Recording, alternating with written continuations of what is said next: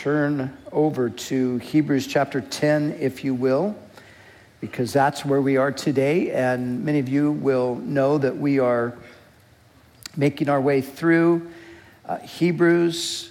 Uh, we started off rather slowly, um, taking two or three weeks to go through uh, a chapter. And then when we hit the sixth chapter, we've been doing a chapter of we- a week uh, right up through chapter 9 last week. So, to, so now we come to chapter 10, and we're going to slow down a little bit again, and we'll probably have about three weeks here in the 10th chapter.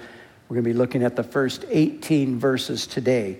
But just to remind you of the background, uh, the author has been stressing the superiority of the priesthood of Jesus over that of Aaron, showing how Jesus has a a greater priesthood after the order of Melchizedek. It's an eternal priesthood. It's a priesthood that is not based on earth, uh, but it's a, a, priesthood that's right there in the very presence of God in heaven. Uh, we've seen how Jesus is the author of a new covenant, which is a better covenant than the old. And uh, the author has literally gone through and shown the how, Jesus is greater than everything that preceded him and all of the things that preceded him, going all the way back to uh, going to angels and Moses and Joshua, and of course, Aaron with the priesthood and the Sabbath. All of these things were temporary, but they were all pointing ultimately to him and to what he would do. And so, as we come to the 10th chapter, he's now going to talk finally about the sacrifice of Jesus. And he's going to show us here in chapter 10 how the one sacrifice of Jesus was greater than all of the previous sacrifices combined. And it's how through the one sacrifice of Jesus that God has accomplished his great redemptive work on our behalf. So, um, verses 1 through 18, let me read them. He says, For the law, having a shadow of the good things to come and not the very image of the things, can never, with these same sacrifices which they offer continually year by year, make those who approach perfect. For then would they not have ceased to be offered? For the worshippers, once purified, would have had no more consciousness of sins. But in those sacrifices, there is a reminder of sins every year.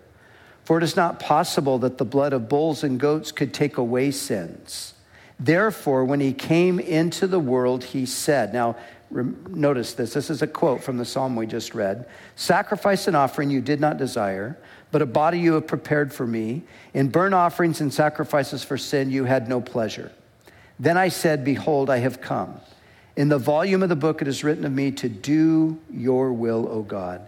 Previously saying, Sacrifice and offering, burnt offerings and offerings for sin you did not desire nor had pleasure in them which are offered according to the law. Then he said, Behold, I have come to do your will, O God. He takes away the first covenant that he may establish the second. By that will, we have been sanctified through the offering of the body of Jesus Christ once for all. And every priest stands ministering daily and offering repeatedly the same sacrifices, which can never take away sins but this man, after he had offered one sacrifice for sins forever, sat down at the right hand of God, from that time waiting till his enemies are made his footstool. For by one offering, he has perfected forever those who are being sanctified. But the Holy Spirit also witnesses to us. For after he had said before, This is a covenant that I will make with them after those days, says the Lord, I will put my laws into their hearts, and in their minds I will write them then he adds, Their sins and their lawless deeds I will remember no more. Now, where there is remission of these, there is no longer an offering for sin.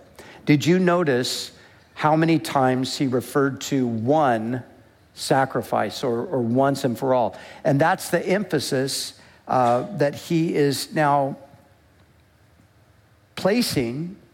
It's on the superiority, like I said, of the sacrifice of Jesus. In contrast with the Levitical sacrifices that were many every day, uh, then the, uh, culminating in the, um, the Day of Atonement, But century after century after century, all of these sacrifices, but none of them could really do what needed to be done. Jesus did it all through one sacrifice. And so he mentions, um, he starts the, the emphasis on the one sacrifice back in the ninth chapter.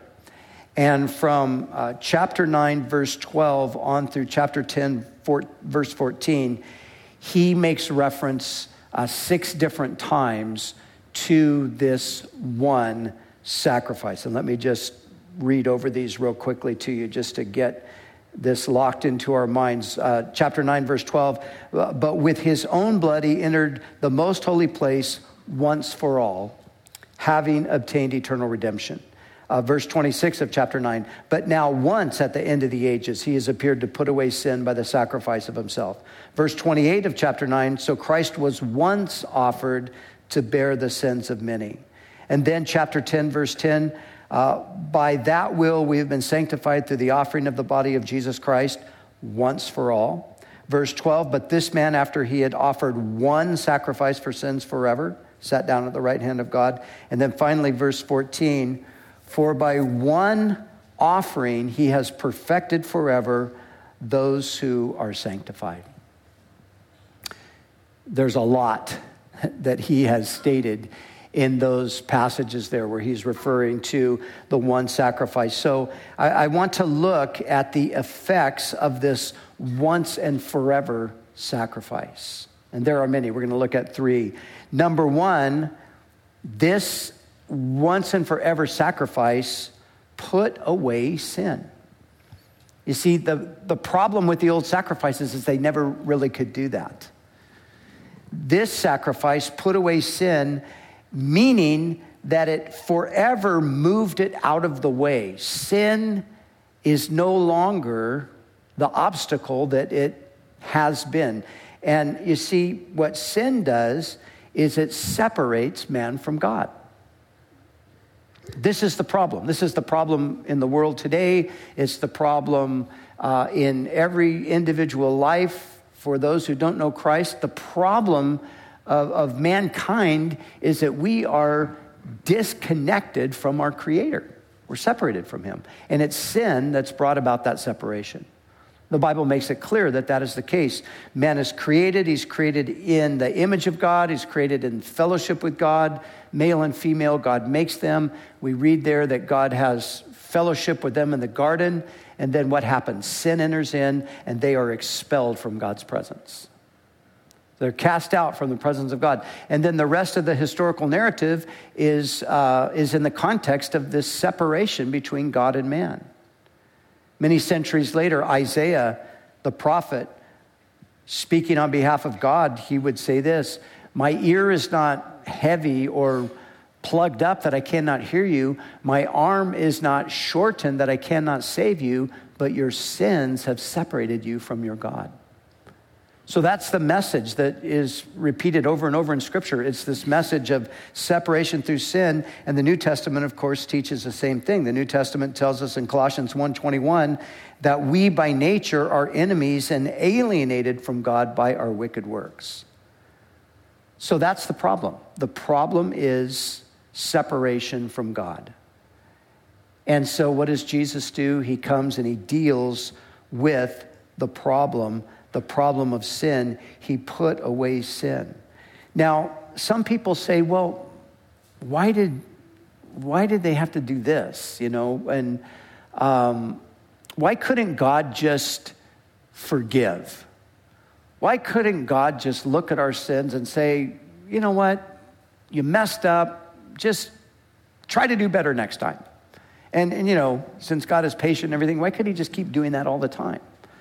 Why was there the, the necessity of a, of a sacrifice to be made, or even more uh, specifically, why was there a, a penalty that had to be paid? And that's because God is just. Now, we oftentimes overlook this aspect of God's nature, his justice. We emphasize God's love, and that's a great emphasis, and I do that, and I want to do that. But we can't emphasize the love of God to the exclusion of God's justice. Because you can't have true love if there's injustice. And God is a just God.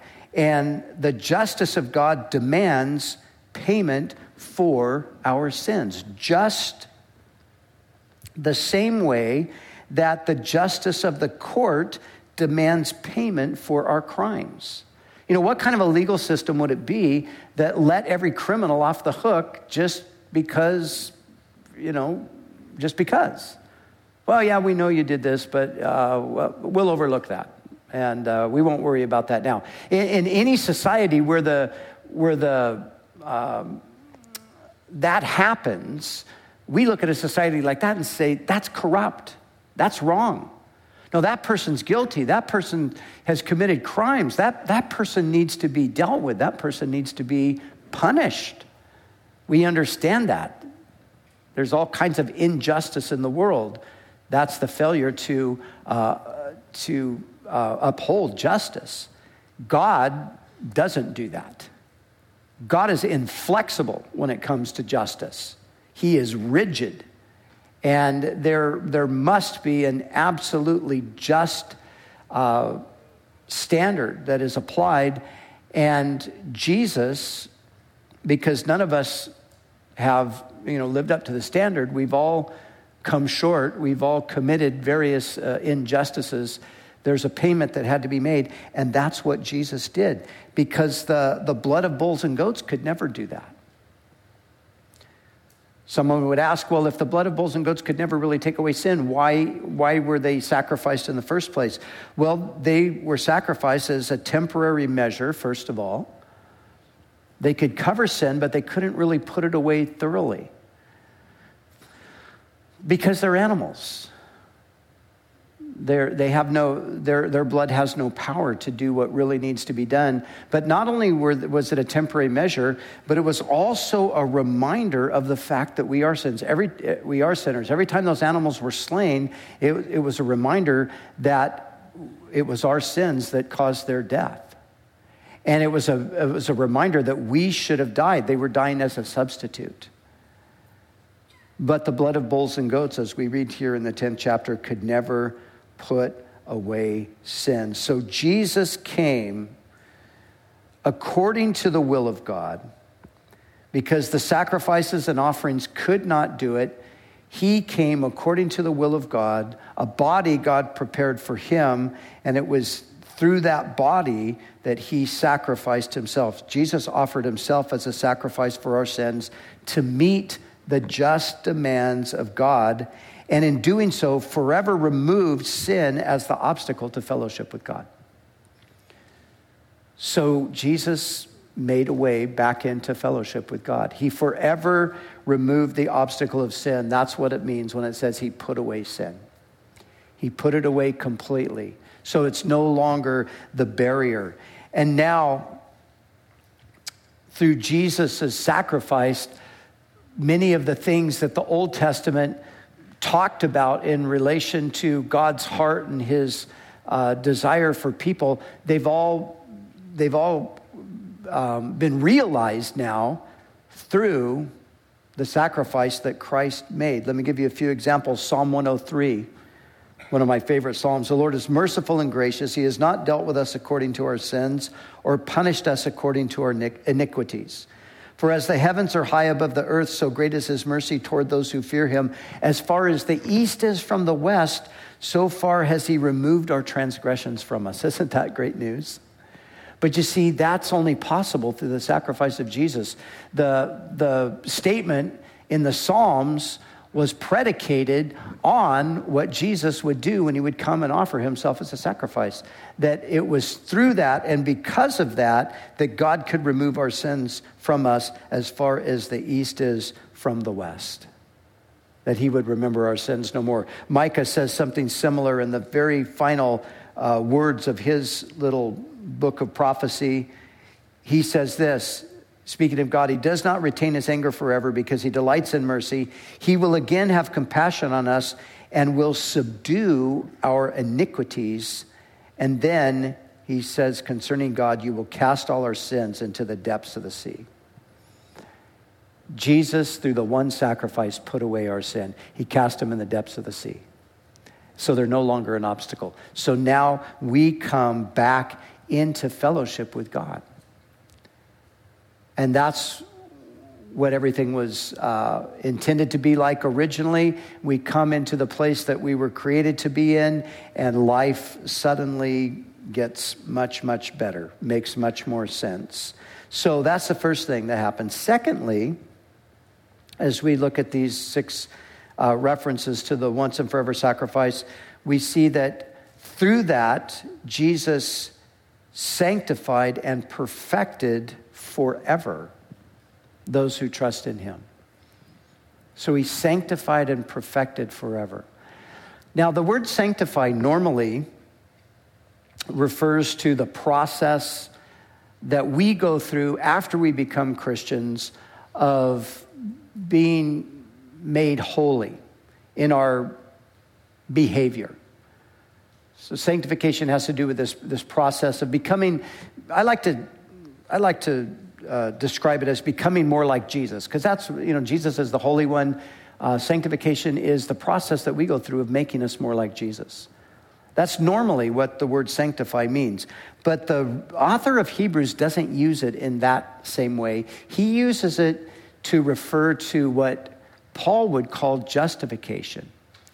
And justification is not describing the process that we go through after we're saved of being made more like Christ. Justification is the one time event where God declares us to be righteous because of our faith in Christ. So, what he's really describing when he talks about uh, having perfected forever those who are sanctified, he's really talking about um, the fact that positionally we are seen by God as perfect, and that happened the moment you believed in Jesus, and you're as perfect as you could ever be, and there could never be any improvement on that because it's the, it's the perfect righteousness of Christ. Uh, something that's very helpful and very encouraging for us sinners is to know that we are positionally perfected before God. We need, we need to know that because we oftentimes live in a, a, state of guilt and shame and condemnation because we know we fail, we know we sin, and we automatically think that our failure, our sin here on earth, uh, puts us out of favor with God. But it, it doesn't. It doesn't. You see, because God sees us in Christ. So let's just say God's looking down from heaven. Here he is today. He's looking at everyone here today. And there he sees us all. You're all sitting. He sees you there. I'm standing. He sees me here. He sees us all. And he sees you as perfect. He sees you as absolutely perfect. There's nothing, as He looks at you in that position in Christ, there's nothing that God says, oh, that's bad, that needs to be fixed, that needs to be purified, that needs to be cleansed. No, none of that's there. He looks at you and He sees you perfect. That's our position. We have that, that, that position from God's point of view. Now, the person next to you, especially if you're married to them, or if you're related to them, if you live in the same house with them, it's a completely different story, right? They're like, wait, no, no, they're not perfect. Believe you me, I know. So, this is the distinction between positional righteousness and practical righteousness. And what a wonderful reality to know that positionally we're there. We're, we're, as, we're as righteous as we'll ever be. And we became as righteous as we'll ever be the moment we trusted in Jesus because it's through this one sacrifice that he perfected forever those who are sanctified, those who are declared righteous. But then on the practical level, this is where sanctification comes in. God is still working all of that out. So we don't look to each other the same way we look to God.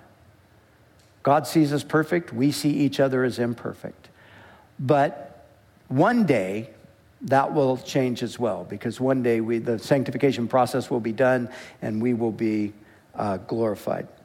So that's what he tells us here that it was through this one sacrifice that he uh, perfected forever those who are sanctified.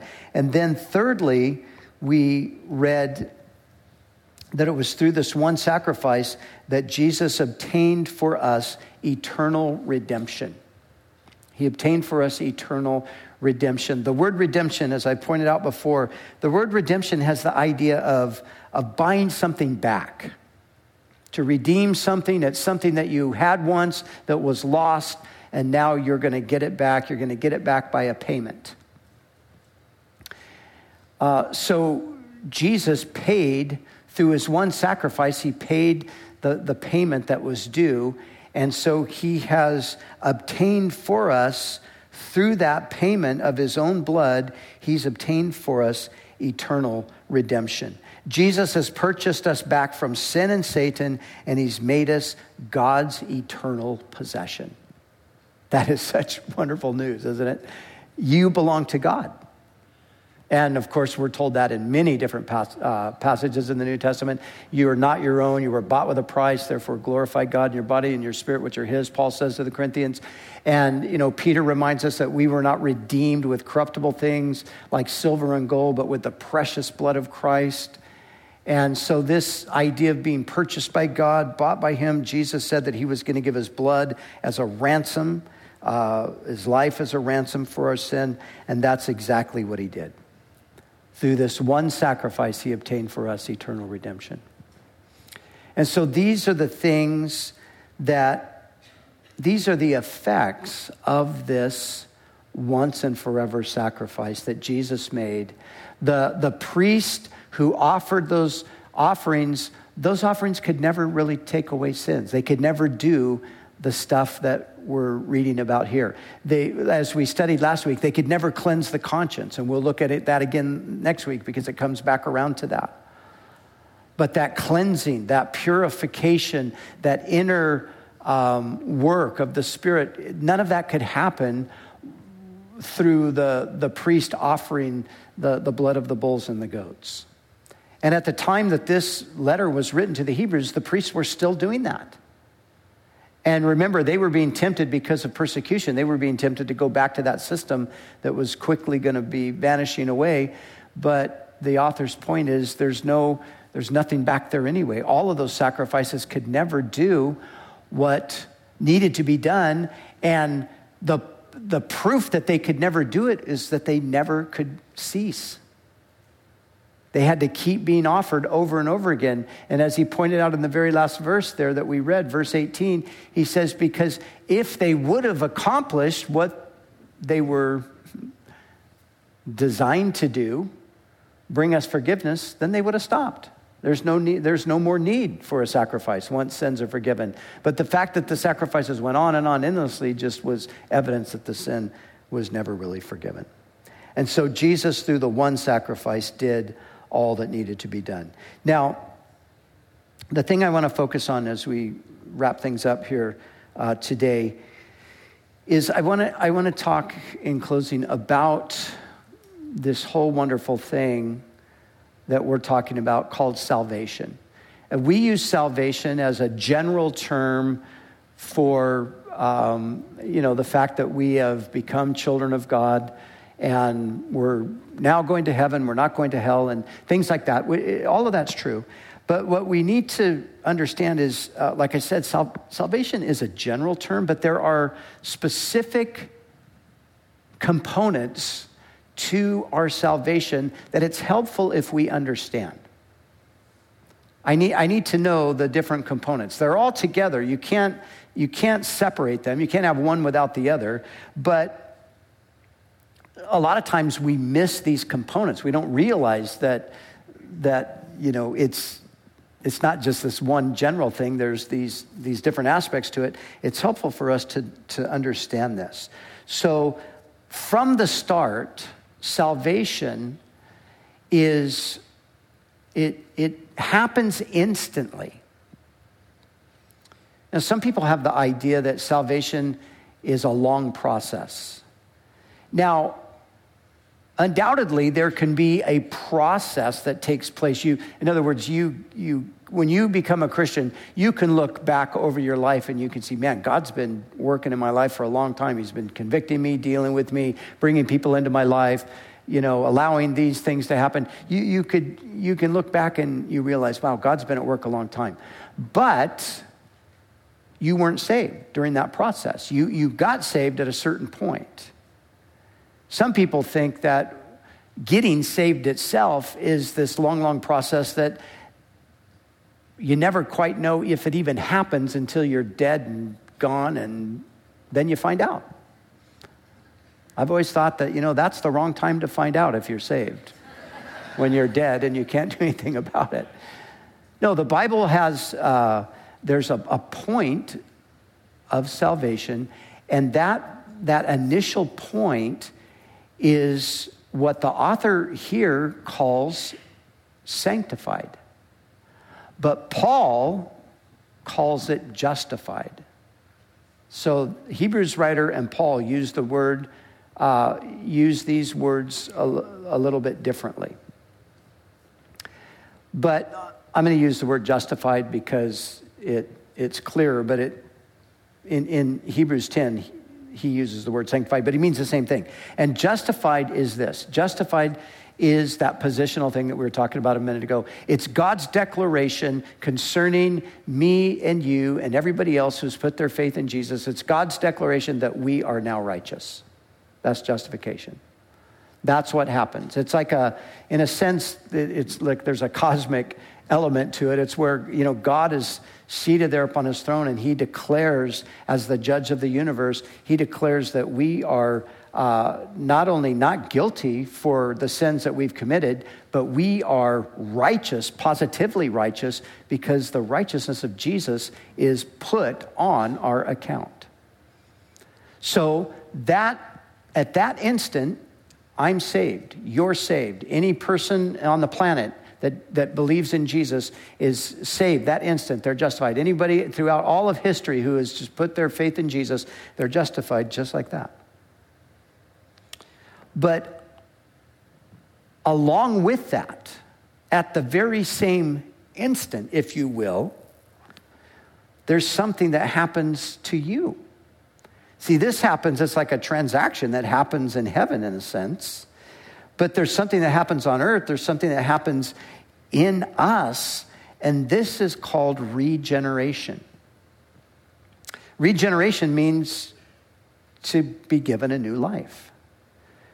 And Jesus said to Nicodemus, You must be born again. You could translate that, you must be regenerated. Peter writes and says that we have been born again, not of corruptible seed, but of incorruptible by the word of God that lives and abides forever. Peter could have said, uh, We've been regenerated. It's the same, it means the same thing. Paul described this in 2 Corinthians 5 17 when he said, um, If anyone is in Christ, they are a new creation. Old things pass away, behold, everything becomes new. So, the moment I believe in Jesus, God declares me righteous, and then I'm regenerated. I'm made alive by the Spirit. The Spirit of God comes into my life and gives me life. So that happens. I'm regenerated. And the reason I bring this up is because it's important to recognize that it's not just a, a, pronouncement by God that we are righteous, and then we go on our merry way and just keep living the way we've been living. No, the, the proclamation that we are righteous is accompanied by the power of God's Spirit taking up residence in our lives, regenerating us, making us new. And then from that point begins a process that Paul will call sanctification, but we'll use a different word. Paul uses this word too transformation transformation. Now, sanctification, like I said, is it's the process that we go through after we're converted, we start in this process of being made holy or being made more like Jesus. It's a lifelong process. But you could also call it transformation. So that happens. God starts changing us, He starts transforming us. oftentimes, for a person, uh, if you're involved in very uh, blatant kind of uh, sinful behavior, very um, obvious types of you know big sin kind of things there's an instantaneous change. Like the guys that we're going to see in the movie uh, this week they were all imprisoned they were all drug addicts they were all violent criminals and all of this and boom they got saved. And david zamora who was there in uh, prison. And, and you know had been a heroin addict for years and years and years. He said jesus if you're real come into my life and take this drug habit away from me. And he fell asleep and he woke up the next day and he never touched the drug again. So that's a radical you know kind of a transformation that takes place but there's still a lot of things that we don't even think of sometimes as sin that are sin that need to be cleansed out of us. And that happens over a process of time. And it really happens in many ways over our entire, the entire span of our lives. So, you know, I, man, I came to Christ and I got off alcohol like that. I came to Christ, I got off drugs like that. I came to Christ, I got out of prostitution. I came to Christ, I, you know, these big things that, that happen. Um, but I never even thought about my own greed. I never thought about my own prejudices. I never thought about my own hatred. I never thought about my own selfishness. Those were things that I wasn't really thinking about, but those are real sins that are deep down in my heart that this process of sanctification or transformation is dealing with throughout our lives. So that's what's happening. And then finally, salvation includes glorification. And that is when you get a new body that doesn't have any sin in it. And you never have any of these problems again forever. So, but let's look at these, each one, and let me just take each one of these and show you what happens with sin when, uh, when this particular thing happens. So, with justification, we are immediately freed from the penalty and the guilt of sin. So, the guilt of sin, we're guilty, God acquits us. The penalty is death, the, penalty no longer applies. Jesus paid the price. Okay, that happens at justification. Regeneration, what happens? The Spirit of God comes in me and breaks the grip of sin over my life. So sin has a, a death grip on me, but the Spirit of God comes in and that death grip is broken. And that's why these kinds of dramatic types of things happen, like I just mentioned. Because suddenly the, that power of sin is broken because of now the presence of the Spirit in my life, because of the regeneration that's taken place. But then when it comes to transformation, we have contamination and pollution of sin that is then being washed out of us throughout our lifetimes. So there's a transformation that's going on where the, the, just the contamination of sin, the pollution of sin, the sin that's deep down in my heart that maybe I don't even realize is there at certain points. And then suddenly one day, you know, something happens and I react in a certain way and I'm like, oh my gosh, that's sick. That's so bad. I, I didn't even know that was there. That's the, that's the contamination and the pollution of sin. And transformation is how that's being dealt with. And then finally, glorification, the very presence of sin will forever be uh, removed from our lives. There will be no more sin in us. And so, as a result, there will be no more uh, sorrow. There will be no more suffering. There will be no more pain. There will be no more death. There will be no more um, moral corruption. There will be no more uh, self centeredness and self serving and all of those things. It'll all be gone. And we will have glorified bodies, sinless bodies, bodies now that are um, like the body of Jesus without sin, free from sin. All of this is the outcome of the once and forever sacrifice that Jesus made. this is what happens to those who receive that sacrifice.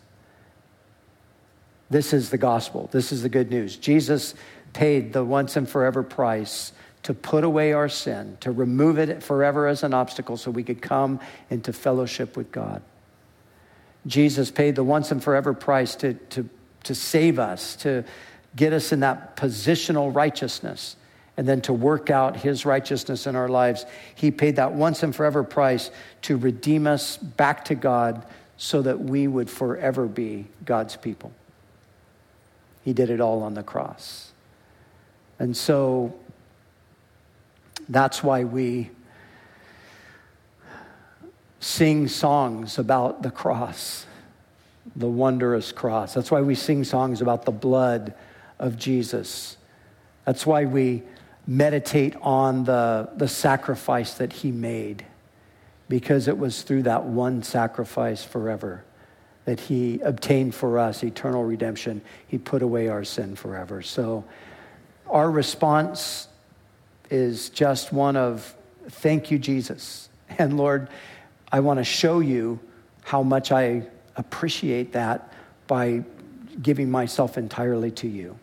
Because, of course, that's his desire. He, he redeemed us for himself that he might have his own special people, zealous to love him and to serve him and to do his work. And that's how we, that's how we show our thankfulness for all that he's done for us. And so, Lord, we pray that you would just take these great, amazing truths concerning our salvation, concerning our redemption, and Lord, just impress them so deeply uh, upon our hearts and into our minds. Lord, that we would be transformed through these great truths, through that working of your Spirit. Thank you, Lord, that positionally we are righteous before you. Thank you, Lord, that we are regenerated. We have a new life. Thank you that you're changing us from the inside out. And thank you that one day we're going to be sin free. We praise you for that, Lord. And may we go this week back out into life. And may we just have hearts full of joy because of what you've done. And Lord, as people around us, who are miserable because of the weight of sin that's still upon them, Lord, may we be able to share the hope of the gospel with many this week. So, Lord, here we are. Work, use us. Lord, I pray for anyone today who has yet to come and receive that forgiveness, who has yet to come and apply that one sacrifice that you offered forever to their own life. Help them to do that today. In Jesus' name, amen.